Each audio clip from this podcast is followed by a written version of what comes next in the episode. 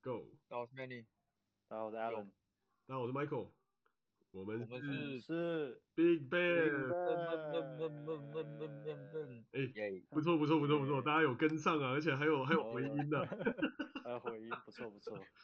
对啊。哦，这个回音真的是有有那么点勾起，就是前一阵子经过帐篷式的这个这个经验呢、啊。我觉得今天就来好好聊一聊这个。要要不要聊聊，就是你从美国玩熊市生还逃出来的那个求生体验？真的真的，美国玩熊市啊，这个美国 Rock City。对啊，我觉得美国真的应该说应该说就是这边真的很多这种这种就是所谓的 slum。然后它的 slum 真的就是在市区旁边，然后我觉得西雅图真的慢慢就快要变成 San Francisco 那种感觉，就是这边的很多 city 真的慢慢慢慢开始变得蛮可怕的。对对，你意思是说本来它是正常的城市，然后然后就是就是它渐渐的渐渐的浣熊市化，就是这样嘛？对对对对对对对，就是可能没有没有 T 病毒，但是可能也快接近被 T 病毒之后的样子这样。没有，我现在我们有 COVID nineteen。呃，不一样，不一样，不一样。COVID-19 不会有那些活死人在路上走嘛？他们他们不需要鲜血，他们不需要吃人肉嘛？对不对？还是有差。对啊，我我觉得是那种，就是那个那个城市，它会给人的一种很可怕的感觉。就像上次你们不是讲讲到，就是说日本也是有流浪汉，然后他们会住在纸箱里面嘛？但是对，但是听起来，我觉得纸箱的流浪汉就感觉不是那种攻击性很强，然后很可怕的那种样子。就是、哦、日本这边可能好很多啊，因为他们还是有那种就是不要给别人添麻烦的文化，所以流浪汉大部大部分的情况下，我说日本当地的流浪汉，嗯、听说还大部分还也还蛮守规矩的。对啊，所以你看就不太会去不太会去随便攻击人或者是搞什么的，但但不是说完全没有啊，但是我是说相对来说。嗯我我觉得，我觉得这个真的就是一个很很巨大的区别，而且我记得之前就是那种日本节目在拍日本的流浪汉，很多都还是那种就是衣冠笔挺，然后可能还是穿个衬衫什么，但是他就只是住在帐篷，哎，不是帐篷，住在那个纸箱里之类的，所以就真的差别很大。然后我们这边，我觉得印象最深刻应该是我们第一次来这边出差的时候吧，因为那时候住在 downtown 的 Sheraton，然后 downtown 的 Sheraton 就离。帐篷是蛮近的，因为基本上美国的 downtown 到了晚上都会变得蛮可怕。然后那是一个冬天，嗯、然后我们就印象很深刻，因为我跟我老婆那时候都都都都都有来。然后我们就第一天晚上要找到那个停车的地方，因为它停车场不是在饭店楼下，它在一个几个 block away 这样，就几个 block 街区外。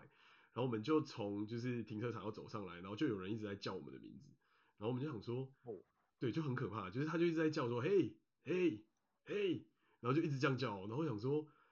看这是怎样啊？因为晚上嘛，然后又是冬天，然后又没有半个人在路上，然后就只有我们两个人，然后我们就往回头看，就看就是一个流浪汉在那边。然后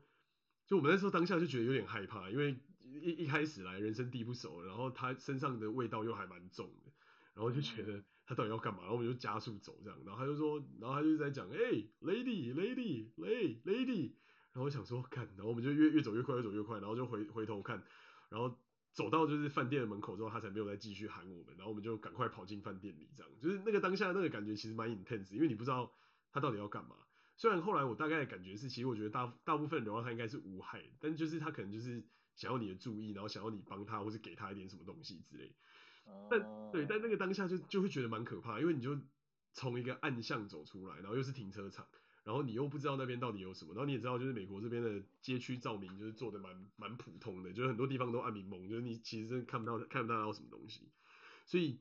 第一次的亲密接触大概是这样子，对，亲密接触就已经很接近，因为它就离我们很近，近到就是你已经可以闻得到它的味道这样。因为它真的很可怕，因为我们车刚停好，然后刚从地下室走出来，然后它就无声无息的就已经出现在你背后，然后因为我也不知道他们到底会怎样，然后我们两个又。就是两两两个小小只的，就是那种小黄人，就会觉得，看这个怎么想都觉得蛮可怕。然后后后来几次就是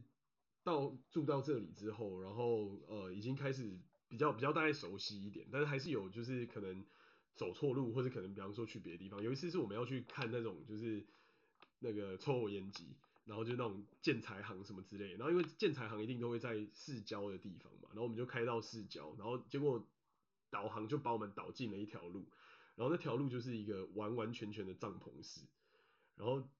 真的就是要么就是那种 RV，就是那种坏掉的 RV，然后就停在那边，轮胎都是没气的，然后要不然就是旁边有一堆帐篷，然后后面还有一个就是类似那种铁桶，然后里面就是有烤焦的痕迹这样，然后。散落一地的垃圾，散落一地的各种衣物，然后旁边还会有一些什么破掉的酒瓶啊，或者是一些就是奇奇奇怪怪的东西，然后食物的残渣什么的，然后有一堆乌鸦站在那边啃食着地上的东西，然后我就想说，我靠，就是就是我们不是应该是要 对去一个建材行，为什么会从这个奇怪的地方转进来？这到底什么地方？这样，然后。就突然就两个人就突然就是冲出来到车子面前，然后就对我们挥手，然后我们就吓死，然后想说我靠，这到底是发生什么事？对，然后就是后来就知道，就是他们就只是想要要要要钱啊，或者要一些就是水啊、食物之类的。但但我们就很害怕，所以我就赶快就是掉头，赶快就开走这样。对，但那个感觉就很印象深刻，就是觉得我靠，就是那个就是整条街就已经完全像是拉昆市一样，就是你。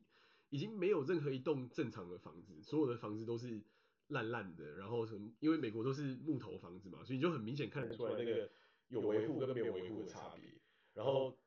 整条路上的房子都是那种，就是这可能窗户都是破的，然后那个外屋子外面的 siding，就是屋子外面那个很很很的那种木头，全部都是裂开，或是有那种皲裂的痕迹，然后或者有一些那种奇怪的东西喷在上面这样。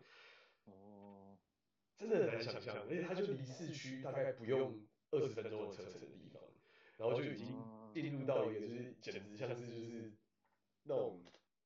完全不知道该怎么形容，就像平行时空的另外一个世界一样的地方，就真的真的蛮可怕的。又听说在美国，好像是即使是同一个，即使是在同一个城市，然后可能搞不好你隔一条街，它它整个就是世界就完全是不不一样的世界，就天壤之别。对，真的。然后还有一次，我真的完全像你讲，还有一次我们就是这样，就是因为也是在当趟的西雅图，然后在那边绕嘛，我们想说就是我们到处到处走走逛逛这样，然后就转错了一个，也是出口吧之类的，然后就到了一个桥下，然后就全部都是帐篷，然后那个味道真的是非常之浓郁，然后就是真的很可怕，就是你看得到那种很很。不可思议的那种复古感，就是各种那种七零年代、六零年代的东西就出现在各地，然后散落一地的各式各样的东西 again。然后一样就是我们赶快就是开车经过那个区域，那真的是一个很巨大的一个区域，然后就有很多人在那里面就是衣衫不整啊，然后推着那种大卖场的推车啊，然后扛着大包小包奇奇怪怪的东西，然后就觉得就是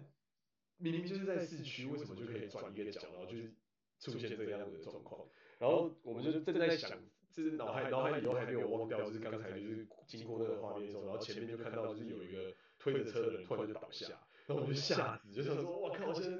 到底发生什么事？就是现在该怎么办？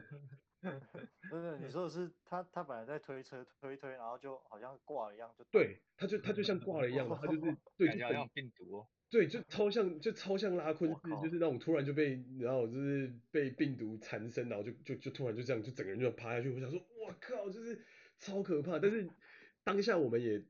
很害怕，但是也觉得就是好像应该是不是该做点什么。然后我们就贡献了人生第一次的那一万万的经验，就是就那一次，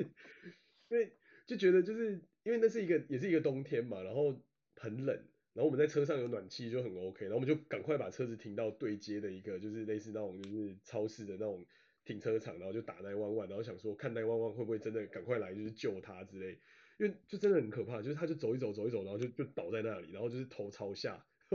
完全就是没有一动也不动，但是我们也不敢下车，因为我不知道就是 它会不会有什么攻击性也好，或者是病毒或者是什么有的没的状况，就是完全不知道到底该该怎么办，然后。很很迅速，我觉得第一次体会到就是美国的911的系统真的也是超无敌有效率。就我们跟他讲说哪一个街区哪一个街区的交叉口看到有人倒下之后，大概两分钟左右吧，救护车就到了，超神奇。这效率。对，真的是效率超快。然后他来了之后，就是就好像就是有点家常便饭一样，他就拿了一个毯子给他，然后把他扶起来，然后变成正的，然后他就好像跟他讨论了一下子，然后他好像没有什么意识。之类的，就是把拿毯子把它包起来，然后放在路边，然后他们就走了。啊，他所以他就只是包起来放在路边，然后他就不管了。对，他就不管了，就是也因因为看起来应该我我的猜想是应该是他应该也没有外伤或者什么之类，然后可能就是喝酒或者可能吸毒，然后呛掉，然后他就是把它保暖，然后什么东西包起来，我我觉得已经算不错了，还要把它包起来，不是说来看一看哦，人是正常的，然后就散掉，就人就散了这样，对，但就还是蛮蛮令人讶异，然后他就他就继续就是躺在那个地方，然后他的推车就在那里，然后有一块就是 消防员给的一个一个一个黄色的暖布，然后就把它包起来这样，对，就是。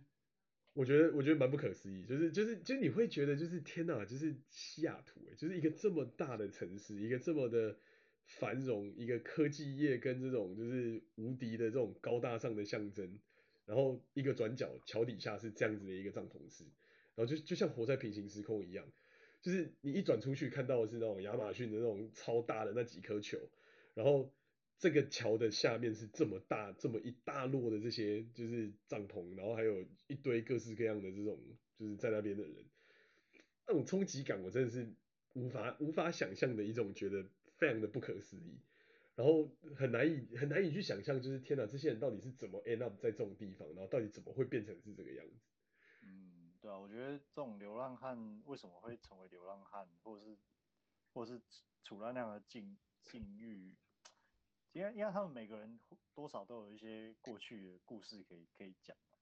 对啊，可是可是另外一方面，你又会觉得害怕，就是它真的是一种，因为它已经混乱到你没有办法想象到底它应该会是什么样子，就是所谓的那种，就是大家都都会想说，就是商商最终会就是趋趋于统一嘛，但它就是在一个商非常非常就是过过量的地的的的的一个状况，然后你就会发现，就是所有东西全部都是混乱到极致的那种那种场景。那那在那种场景之下，我觉得一般人你应该是不太会敢踏入到那个地方去。对，因为这完全就不是，因为如果如果你不是那样境遇的人，你应该也不会就是会会踏入那样子的地方才对啊。对啊，就是就有点听起来就有点像阴间呐，就是你还你又还没死，你怎么会你怎么会去那里？真的真的，所以就觉得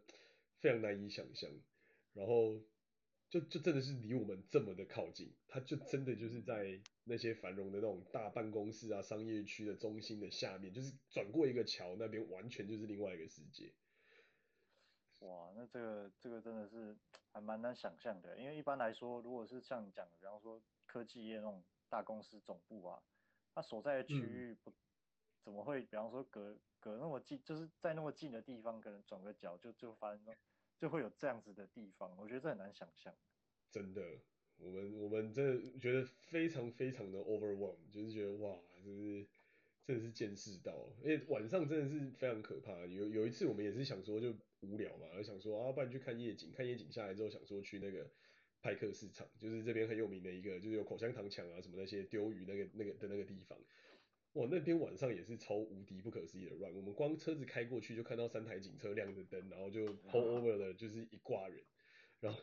然后想说到底是发生什么事，然后就看到就是一堆人在路上叫嚣，然后就是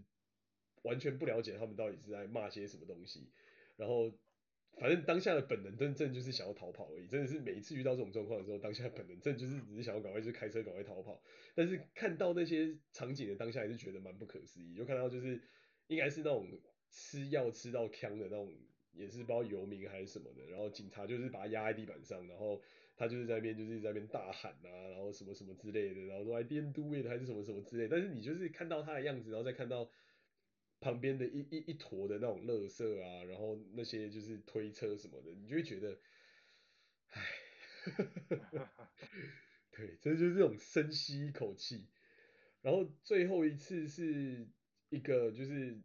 就是我老婆她那时候她在那边，然后她就自己下去逛逛的时候，然后就也是遇到类似那种游民吧，反正就是跟她要东西，然后她就是口齿不清，一直想要就是叫她给她一点给她零钱啊，给她什么东西，然后她到最后就是快要就是伸手去拉她，然后我小老婆吓到就是赶快往前冲，她整个就是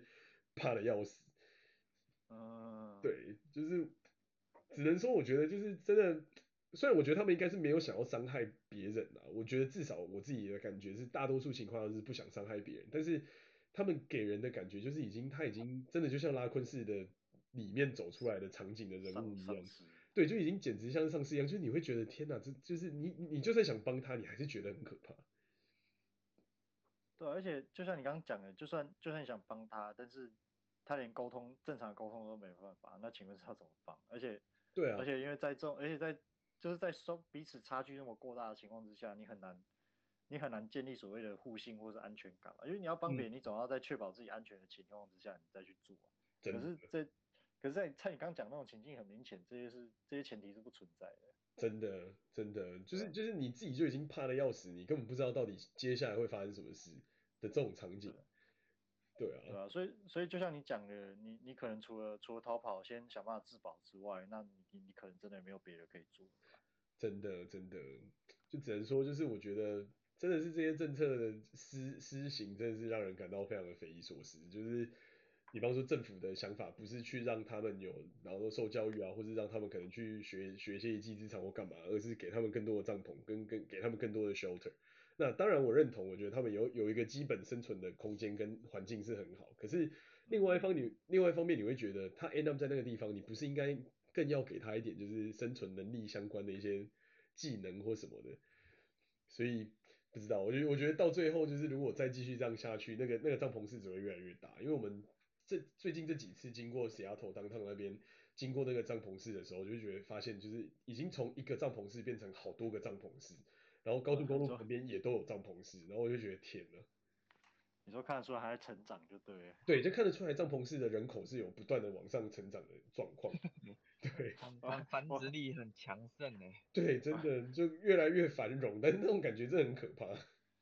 我还在想说，我还在想说你会不会讲说，哎，狗，然后你有几次经过的时候会有人来招手，他说，哎，Michael join us。应该应该是应该是不要有这种状况是比较好。It's your destiny, join us。那应该是什么奇怪恐怖电影的开场吧？你是他们的弥赛亚，你知道？你要救他们，让他们革命。我应该应该是救不了这么多人，我觉得真的太可怕。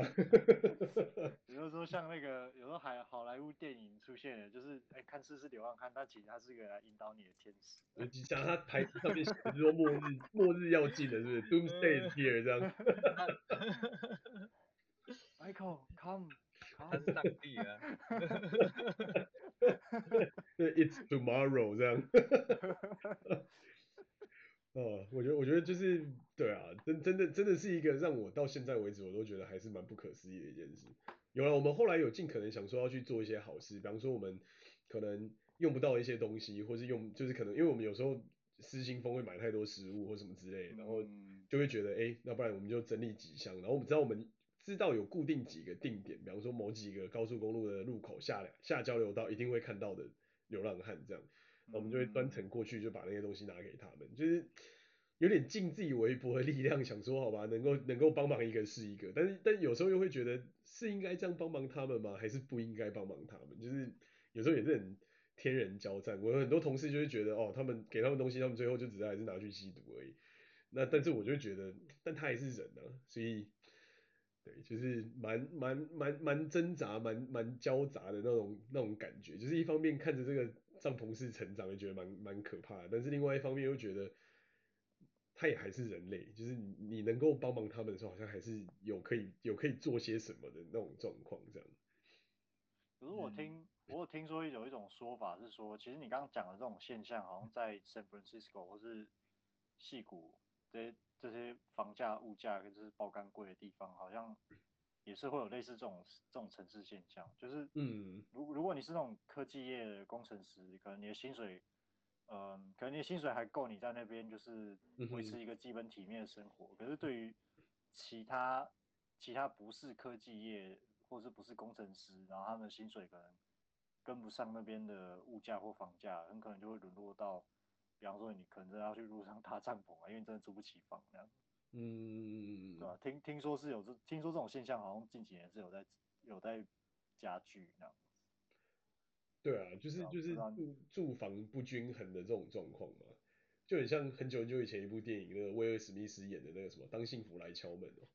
嗯，对啊，就是一样一样的那种场景嘛，就是他为了要考律师，但他穷到他没办法租起纽约的房子，所以他就只能去住在帐篷里，然后用公共厕所洗澡之类的。对啊。就是对啊，这个我觉得确实是一个问题，但是说实话，这种问题又该怎么解呢？就是说实话，我觉得这真的蛮难解的。而且你想，在汉堡店打工，你都可以年薪，你都可以年薪五万多块美金的。对，就是不应该不应该让你住不起基本的房子啊，你可能可以住比较远，但就是还是住得起，就是它还是有基本的，就不是说所有的地方都是完全不可攀的状况。所以我就觉得有时候也真的是蛮困难的，就是说到底是他不愿意呢，还是是他没有办法？对啊，所以所以有时候我也会想这个问题，就像讲，如果在美国，你你汉堡店打工，你你认真做，你一年也有个，对啊，你说五万美金吧，这算是税前啦，对啊，但是至少至少你要，你你如果不嫌弃住远一点，你要住住一个正常的地方，就是过一个正常的生活，理论上应该是，对啊，是做得到的，人人都有办法做到的啊，是啊，可是为什么会有人？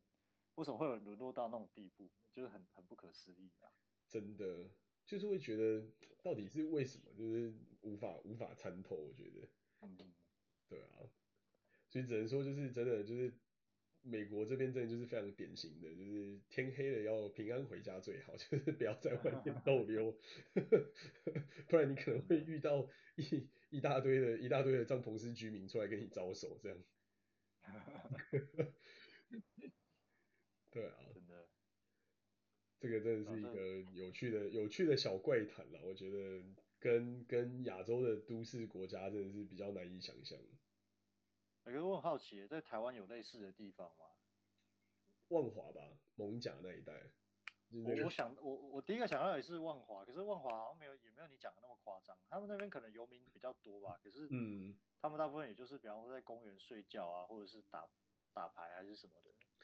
对，就也不太，也不太会，也不太会，就是说你把那个地方搞得脏乱到像你刚刚讲的拉昆市，然后也不至于。我我觉得，我觉得最最决定性的差异是因为台湾再怎么冷，它也不会冷到像这边就是会下雪啊或干嘛那种零下就是很不可思议的那种温度。然后台湾的热基本上是几乎快要一年四季嘛，但但我们这边刚好是相反嘛，就是这边夏天只有大概两三个月，但是剩下的时间几乎都是冬天。嗯，就是如果用台湾的那个。就就温度的角度来讲的话，所以我觉得就是在台湾好像很多就是在在什么 bench 上面睡觉，在公园睡觉之类，它就可以就是取得温暖。可是在这边，如果你没有一个 shelter，你就真的很可能就真的会冻死之类。哎，哥，我在想啊，有一些有一些搞不好会不会是这，比方说精可能真的精神或者是生理状况真的有问题，所以导致他连一般正常的，比方说。比方说汉堡店打工这种，他们其实也是没办法做。嗯，也不是不可能啊，因为很多就是调查，他们都会都会说，就是可能很多这种帐篷式的居民会是什么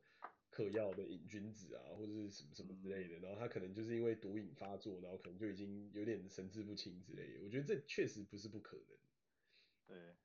对，只是说就是对啊，只是说那个混乱程度确实，台湾真的好像也没有那么混乱，就算日本。好像也真的没有到这么的 shady 的那种感觉。嗯，对啊，因为日本，我觉得个个案倒是常听说啊，它聚集在一个这么大聚落的，就真的很少，嗯，很少听到台湾有，但个案或者是日本这里的个案都有听说，就是真的生活过得很糟啊，然后每天去打那个呃柏青哥啊，嗯，哎、欸，像 Netflix 上面有一部片就是。长泽雅美最近演的，嗯哼，嗯，对对，他就是演说他有一个啊，就是有一个小孩，他生了好几个小孩，然后他但是他都不顾，然后他都一直去帕金哥店。那这一部就我觉得蛮写实的，就是日本真的有些个案的父母是真的不负责任，然后狂生，然后跟不同的男男人生小孩，然后最后就会有一些就有一些零星的呃社会事件就出来说什么小孩被虐死啊。哦，对啊，就是就在这种状况，因为他们自己都一直都不不面对自己的身份转变，嗯、或者是一直不承认，就是认为小孩子是拖油瓶，就会就会就会产生就是把小孩当做只是一个累赘，然后去怨恨他的感的的状况而出来。嗯嗯，但很矛而且很矛盾的就是他们会这样想，然后但是他们还还继续生。啊，那是对啊，那是没有做避孕啊。嗯，对啊。他们通常都不会做避孕，很多很多是这样。这边其实也很多帐篷室里面的状况是这样，然后就会出现那种在帐篷室生小孩这种奇怪的行为。哦，对啊。而且他另外一种是他们会控制自己的小孩，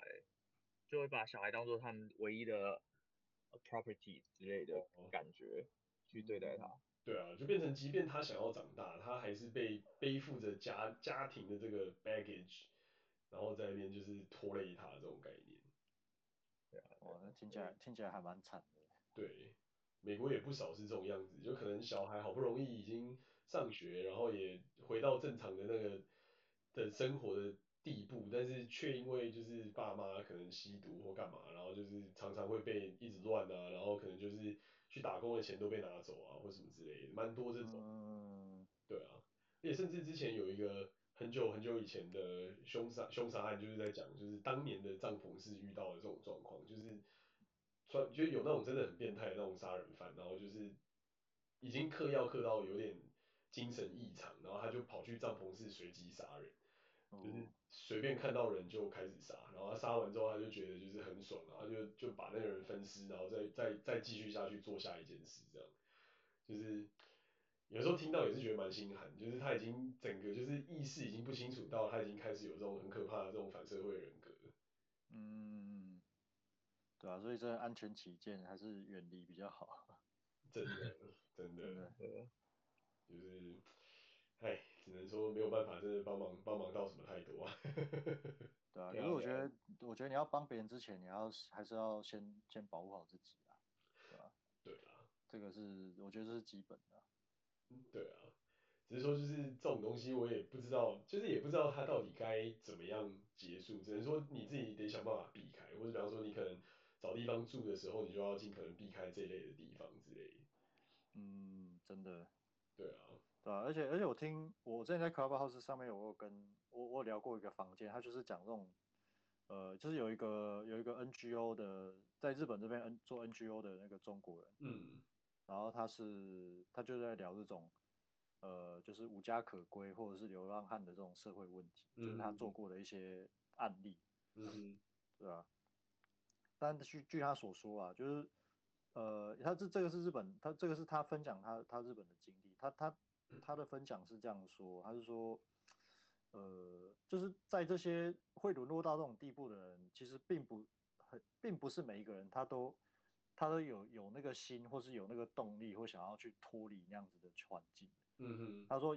他说有一些是有一些可能曾经努力过，但是一旦你在那边，在就是落到那个落到那个境遇，可是你你真的太久了，比方说超过半年或一年，嗯、那接下来你可能要再脱离就不太可能。嗯，就你只能在那个地方一直循环下去，那就变成你的 comfort zone 嘛，就是你的你的舒适。我我觉得有一部分可能是因为他们更难接受努力过后又失败的挫败感。哦，你说不，对，他们常常对常常会把说要只是因为我还没认真哦，只是因为我我现在不想努力这样的话挂在嘴边。哦，就是对。我我我认真讲，我自己都会怕，就是不是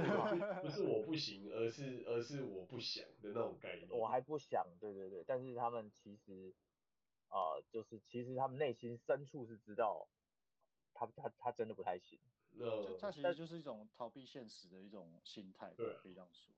就就是逃避现实，他们不不不是活在这个现实的这种感觉啊。嗯嗯嗯嗯嗯，真的。其实其实其实你说的这种心态，其实从从我们中学时代应该就有从不少同学身上有看观察到嘛。对啊对啊 对啊，就是就就他，我觉得是这种全能自就是全能自恋心态的一种保护机制吧。就是他他内心深处是认为自己是完美，可是现实现实其实并不是这样。所以为了为了为了能够合理化这件事情，所以他就选他就是会下意识或是有意识的选择去。逃避或是不做一些事情，但是他他自圆其说的办法呃的说法就是啊，因为我还没有做嘛，所以当然就是这样的啊。嗯、但但其实他不想要面对的是，其实他做了，可能结果也不尽如人意。他想要避免的是这个这个这个情况。因为因为就像、嗯、呃，其实其实我认为这种感觉其实是我觉得一种人格特质啊，因为我们都知道，就是你做了嘛，然后都是会失败，然后在失败的过程中。去修正、去调整，然后慢慢的多做尝试。但是很多人在第一次失败、第二次失败的时候，他就会发现现实跟他想象的差异太大，然后他对自己的期望太高，或者是他的 pride 太高了。嗯哼。然后，然后之后他就他就真的就是觉得连尝试的失败都是都是都是一种很大很大的，就对他来讲很大很大的挫折。嗯哼，就是被现实，也可以说被现实打打击到了吧，所以他心里就产生了一种类类似保护机制那样子。嗯嗯，有带这种感觉。其其实虽然说有点可能有点离题，可是我发现其实社会上这种人好像不少。对，就是接受挫折度非常低，然后可能遇到挫折就完全无法的这种状况。对，而且他他有分，他真的要分，真的要细讲的话，他可以分情节轻重。就是有些人你平常跟他相处，你会觉得这也蛮正常的，就没有什么。可是你在，可是有时候你你你仔细去跟他观察，跟他讲的一些话或者互动，有时候你可以观察到，看他有些人可能在某一方面会有这样子的迹象，嗯，但是在其他方面他还蛮正常，嗯，嗯，就比方说吧，就是。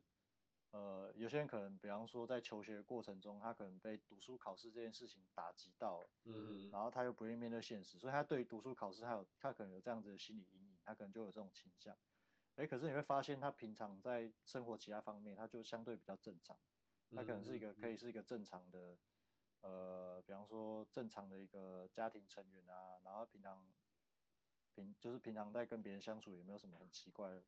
很奇怪的倾向或反应啊，嗯，这这种也是有可能的，啊，对啊，对吧？就是某某种层面上的个性上面遇到的状况，或者是呃心理上面遇到的状况，然后久而久之，它可能变成一种某种隐疾之类的。嗯，对，而且有时候呃，有时候这种人他有可能去做生意啊，或是 当当老板做生意或什么，对，就像我讲，他可能要。他有可能要按照情况去细分吧。那有时候你会注意到，注意到就是，哎、欸，好像那里不太对劲。是，比方说，比方说你在跟，比方说你做生意，或是有一些跟利益有关的事情，要跟别人谈判。嗯哼嗯。就有时候你可能会触到对方心里某个点，然后你你会观察到，就是说他他讲他讲的那些逻辑还有事情，就是完全是他自己想象出来的。但是即使你把现实的一些证据或者是逻辑你都摆在他面前跟他讲，那你会发现他就是会一直跟你跳通，然后就对啊，这种情这种这种情况有时候会发生。我就我就觉得人，我觉得人类真的是个蛮奇妙的生物，就是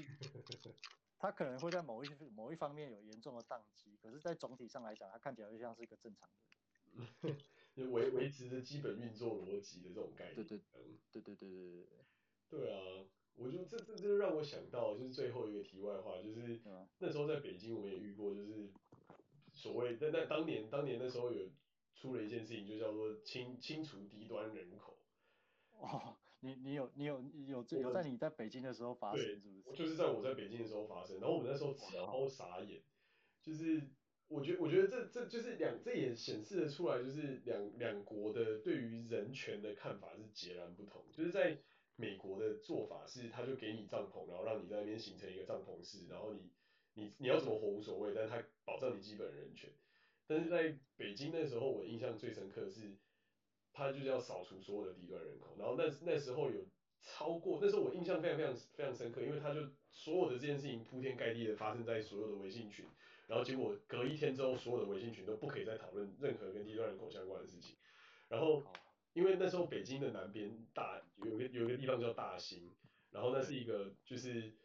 就是比较相对低收入，就是来自各个外外省籍的人居居住跟聚集的地方，然后莫名其妙的就突然有一天就发生大火，然后就一口气一把火就烧了一堆地方，然后就死了一堆人，然后一堆人受伤，然后。因为这样子事件之后，然后好像反正北京的市委书记啊什么之类，反正就要要求就是要清除扫除所有的低端人口，然后就开始为所有的人都贴标签，然后就是把你把人口分成高端跟低端，反正低端人口就不配在北京生活就对，然后他们就开始就是各个地方都有那种拆啊，然后什么地方都有就是就是各式各样的那种工程就对，那我印象最深刻是瞬间。一整个就是那件事情发生，那时候我印象中好像也是在冬天，十一、十二月还是什么时候，然后就发生了之后，所有的北京的任何一切的事事物全部停摆。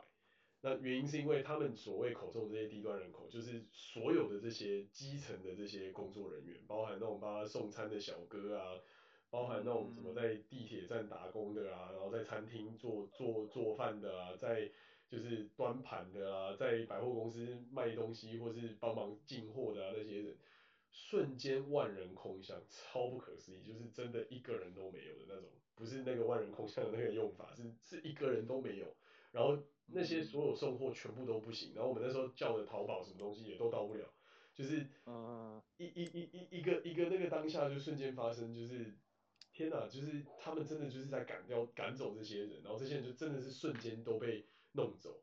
然后就开始很多那种就是文章开始在抨击当局，就说什么啊，怎么可以在这种就是冬天的时候给人家断水断电啊，然后让人家就是流落街头啊，然后什么什么，然后拆人家的房子什么什么的。但是这些新闻出来之后，但没多久又又全部都消失，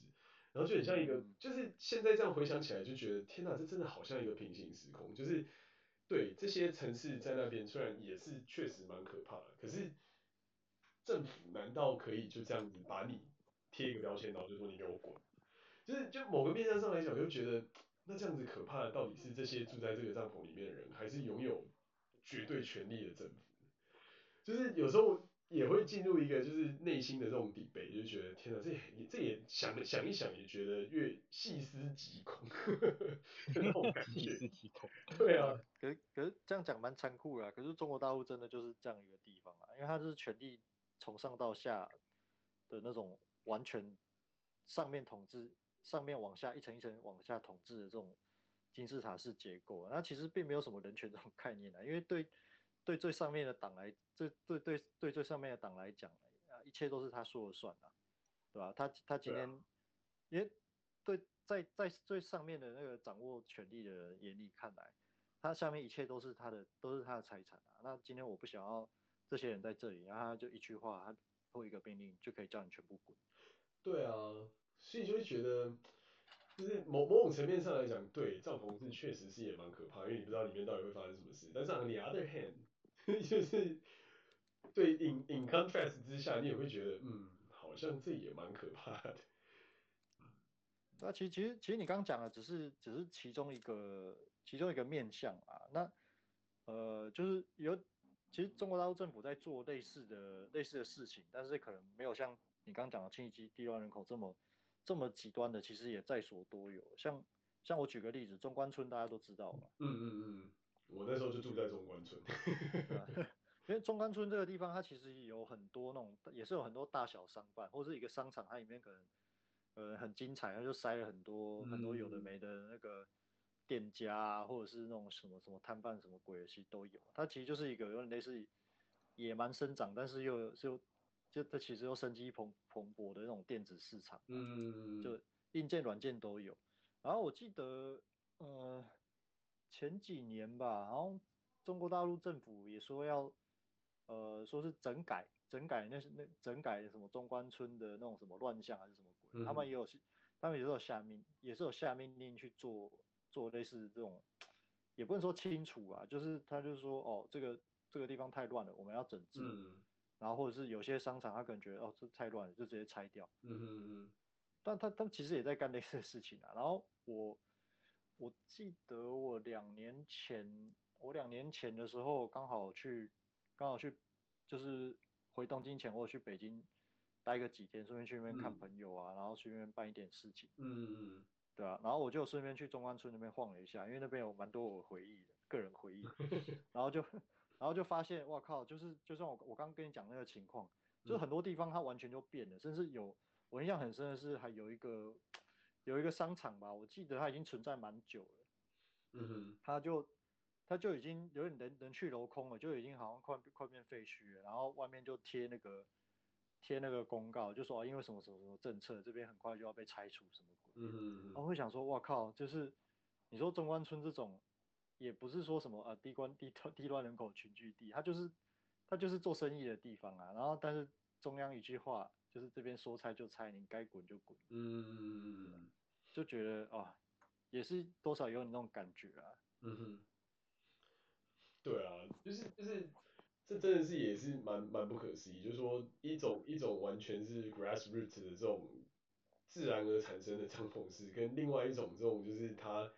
因为看到这种现象而去直接做一个非常怎么讲往好的方向讲，大刀阔斧；往坏的方向讲，就是泯灭人性的这种做法，有时候也觉得想一想也是真的是觉得蛮可怕。嗯，对啊。不过，因为拉回来，我觉得就是真的就是有时候有时候就是有有有在美国生活，我觉得有非常不错的一面，然后也有这种真的很不错的社区，但是相相反之下，也真的是有这种就是一个一个。市市容的市容的败坏跟环境的环境的每况愈下的这种状况在，我觉得这真的是一个不管在任何地方，只要是大城市，好像都必须面对的一种问题。嗯，对啊，只能说这真的是让人感到就是非常的复杂了，然后再加上就是大陆的这个故事，就是更让人感到是真的是更复杂。嗯，对啊，真的，所以哎。哇，那。哇，那相相较之下，东京作为一个国际大都市，它其实并没有这种，好像东京真的没有这样子的贫民窟哦。对啊。印象中真的真的没有看，真的没有看到啊。对啊，我觉得东京就是很很很很难以想象的。我觉得，对啊，你你是说问我意见吗？对啊对啊，就是我因为因为我不确定，我不确定我这个我这个。我这个个人见闻是不是正确？还是说其实有，但只是我真的没，我真的不知道，或是还没有。其实我觉得，呃，该怎么讲啊？这个只是一种表象嘛，就是呃，对对对，就是呃，东京它就像东京或者是像北京那样的城市，或者是像纽约那样的城市，它有的是另外一种比较内在的魔力，它其实是吸引人去做奴隶。嗯嗯，对，但是你是不自知的，真的，你可以牺牲一切，为了换到他们啊、呃、认认同你的一种眼光，但是但是但是，你你会感觉不到，就是呃，你其实你你会你还是会有那种，可能是哦、呃，可能在在这里有一种骄傲感，或者是你会以为你自己啊、呃、已经已经成就了什么，嗯，对，但但是实际上。实际上到到头来，你只是啊、呃，就是就是牺牲了这一切，只是一个棋子或者是什么之类的，就是你根本其实根本啊、呃、要挤入这里面被人认同是不可能的。嗯嗯嗯。对，我觉得另外一层面来说，这这这是另外一种可怕的地方，它不是这么表象的可怕，不是说直接让你看到。那那至于说呃这些人之所以不努力，或者是他们他们之所以会呃到沦落到那种生活境界，其实。呃，我我前一阵有在看，有一种学派叫做犬儒学派嘛。嗯嗯嗯。对对对，那那那其实他们觉得就是要及时行乐，然后或者是他们脑内胺呃脑内啡或者是多巴胺分泌的方式，嗯哼，在某种情况下可以直接得获取到很多。你说当下快乐。可是。对对对对，因为因为我我我我想说，如果今天哦好了，帕金哥就在那，你假日你就是啊给你个两千块或者两万块，你就玩个帕金哥。你会爽到爆表，可是可是犬儒的有一种人是不会，可是这跟他们的概念不太一样啊，他们的概念不是是那种就是回到非常简朴的生活吗？就是他他放啊，当然当然当然是有一点变形啊，犬儒生活是不在乎别人的，犬儒学派是不在乎别人的看眼光嘛，对啊，然后也不在乎试图追逐的那些名利嘛，嗯，对啊，但是但但但是。其实某种程度上，他们也也是这样啊。对啦，就是说活在自己的小世界里面的这种概念。对，对，他们他们只是觉得是最适合他们的呃生活形式。那、我们唯一在意的是说，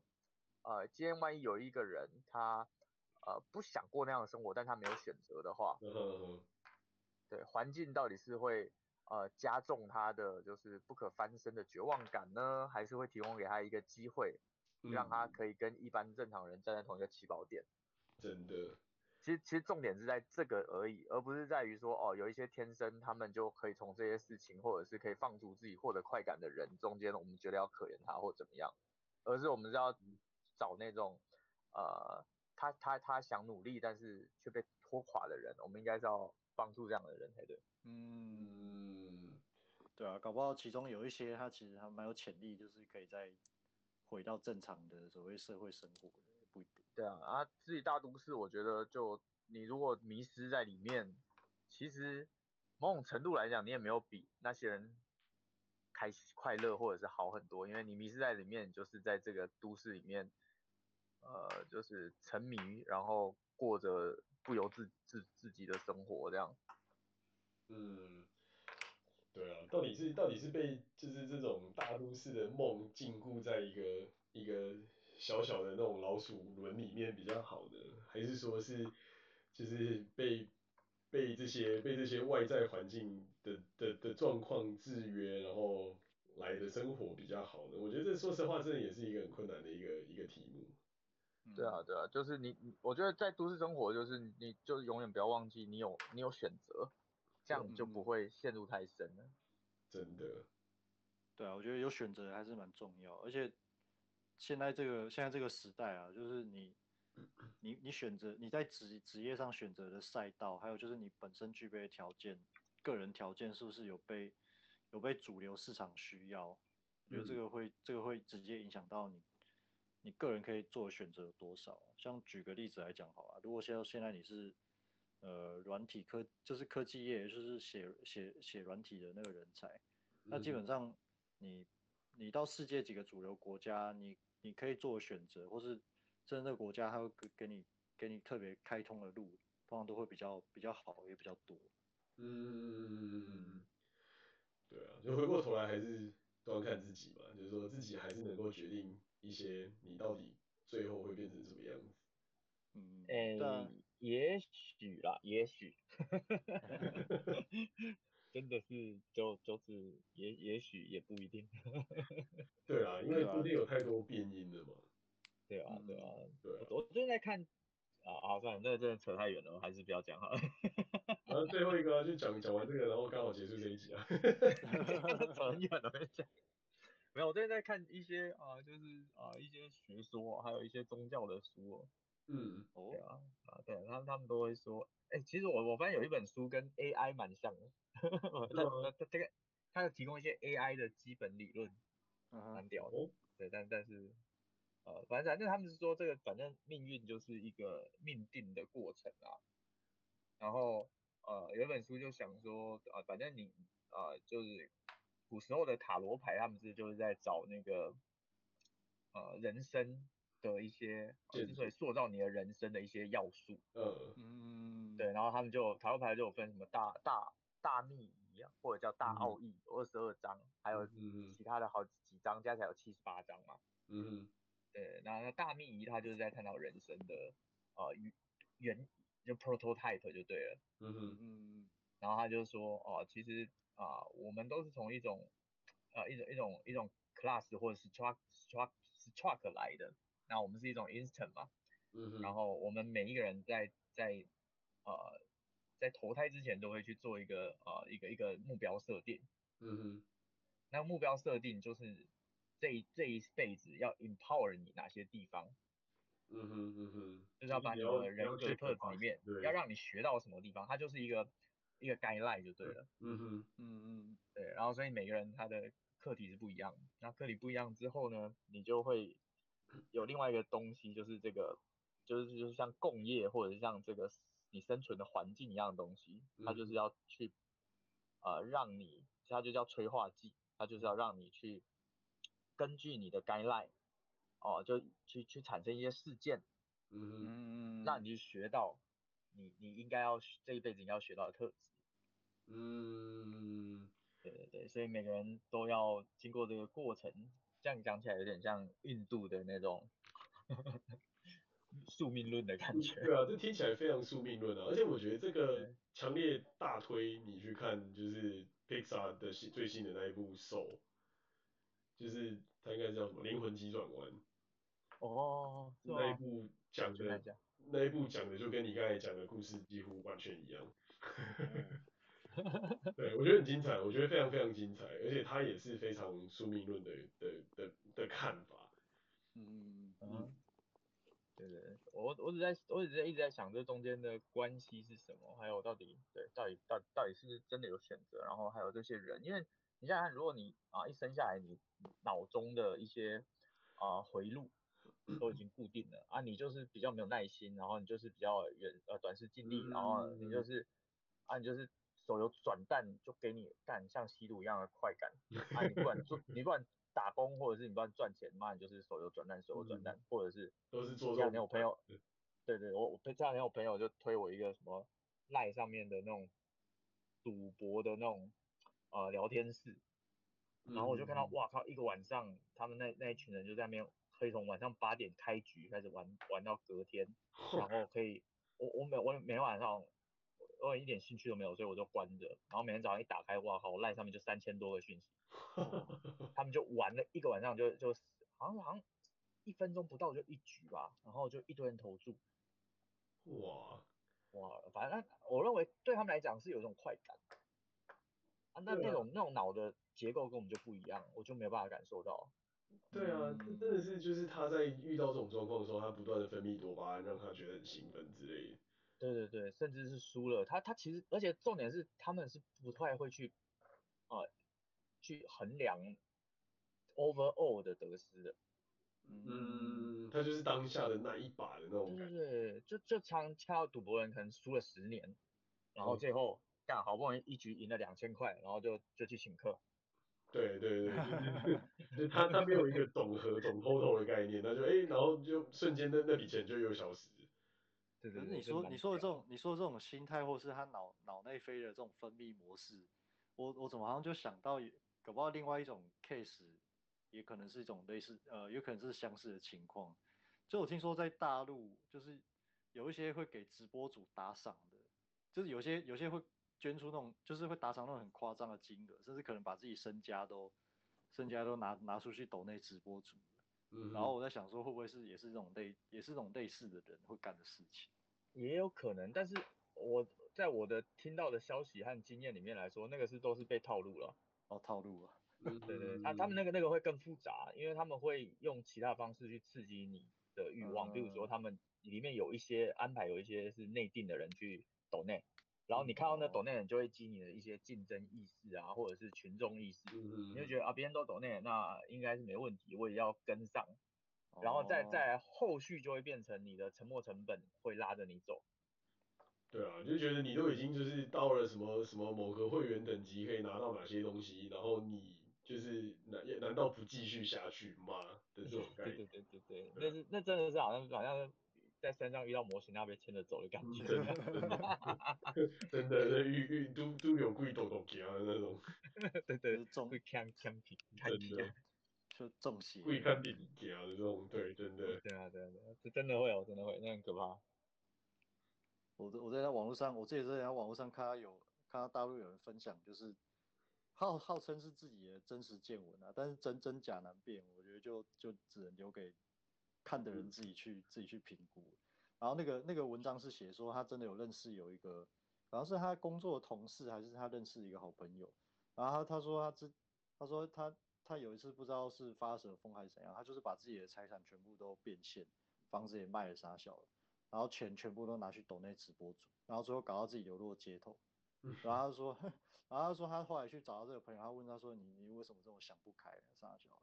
然后他就说他就说他说我也只是他说只是抖内直播主值得让你做到这样子吗？然后他他说他那个朋友竟然就竟然就回他就说你不懂，这个是男人的浪漫。我想说，这个是反串吗？还是真的？真的有人可能，可能，可能这，可能真的，可能真有这个奇人歧视，但他那个脑，可能脑子病变，还是发发生什么事情，导致他心情大变，所以这是做这种，这是超级无法想象的不理性。哎、欸欸，其实我有时候觉得像这样的人呢、啊，他只要这辈子都做这样的事，没有后悔过，干他真的就是浪漫的、欸。但可是我觉得，我一听我就觉得，我是觉得蛮荒谬的，就觉得还蛮好笑的。可是，在日本这种例子蛮多的啊，很多人追爱豆都是这样啊。哦，你说的是那种，就是爱豆的大叔，是不是？某个某个爱豆的某某些爱豆的会都会必出现，然后必到第一排的那些人嘛，然后握到手就好像哇，人生瞬瞬间升华了这样。对啊对啊，可是可是可是，而且像是像像你玩手游那种抽转蛋抽到就是妈的营运倒闭那种。只要他不倒闭，可以让玩一辈子，那还算是，还算是还还就还还算是失败的投资吗？或者是真的？他他在中间获得那个脑内啡的快乐，是是真的啊？对啊，啊，不过班尼你说的那种追星大叔，我想起来之前日本有做做，好像有做过类似的节目去探，也有去采访过类似这样，就是呃，你刚我们刚刚讲的这种人，然后有一些有一些受访者他就他就有讲，就是说他他追 idol 就是追到最后他他就就是竟然把他本来比方说可能是有正稳定的工作稳定的收入，他想说不行，他说他觉得这是他人生的职业，所以他甚至把工作辞掉。可可是，可是，可是你要知道，这把把正常稳定的工作辞掉，在日本这个社会是，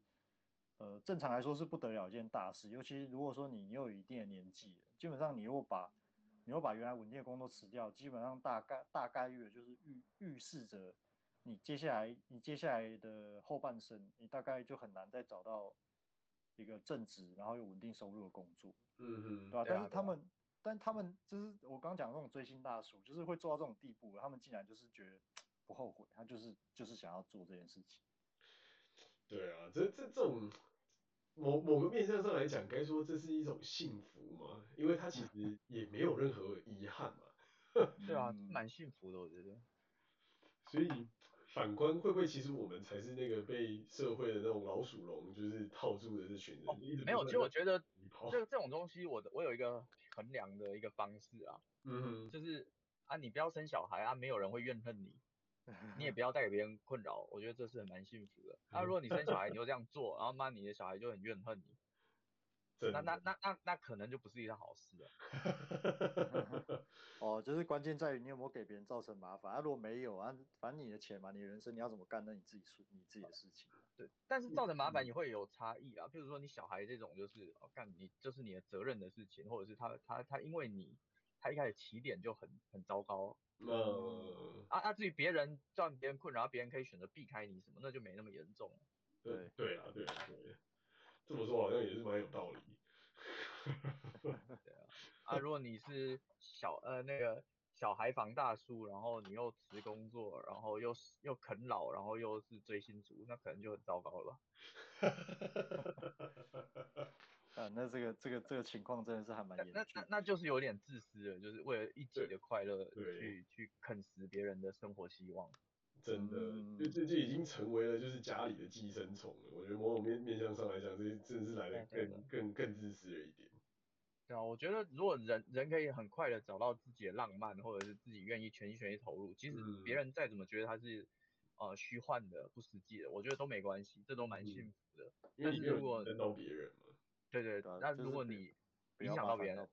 对，麻烦到别人这都还好，但是你如果夺取了别人的生存的希望。嗯，这很严重，我觉得这太严重了。真的，这这个真的就，我觉得这真的就有点有点，真的就是过度自私了，它已经是影响到他人。对啊，对啊，对啊。好啊，这真是一个有趣的延伸啊，从一个帐篷延伸到这个这个 人生哲理。飞走了是不是？对啊，这真的是非常我的风格啊。但但不错啊，我觉得抛出很多议题可以好好想想啊，就是到底今天你要如何的浪漫而不自私，然后然后在这个宿命论的这个圈圈里面，到底到底什么样的生活才是真正的生活？到底你是不是真的活着？对啊，嗯，好吧，时间也差不多啊，我们这一集就到这里告一个段落啦，留下剩下的地方给大家去想想了。我们我们让人深思是不是？对啊，让大家深思一下，就是到底说起来，好像这些真正的追求的这些自由跟洒脱的这些人类，会不会他们其实才是这个世界的胜利者呢？或者或者是说这种事情搞不好很主观啊，就是如果如果你你真的哎、欸、你真的找到你认定的，那这个就是你人生的志业，那可能就算是社会的主流看。或是别人看觉得很荒谬，但其实如果你也没有拖累或影响到别人，那就对啊，就是 go for，对啊，就是 go for it。没错啊，你也活在一个你爽就好。真的真的真的，你也活在一个也还 OK 的场景嘛。对，真的真的。好吧，那我们到这边告一个段落啦，那就谢谢大家。好，谢谢大家，拜拜。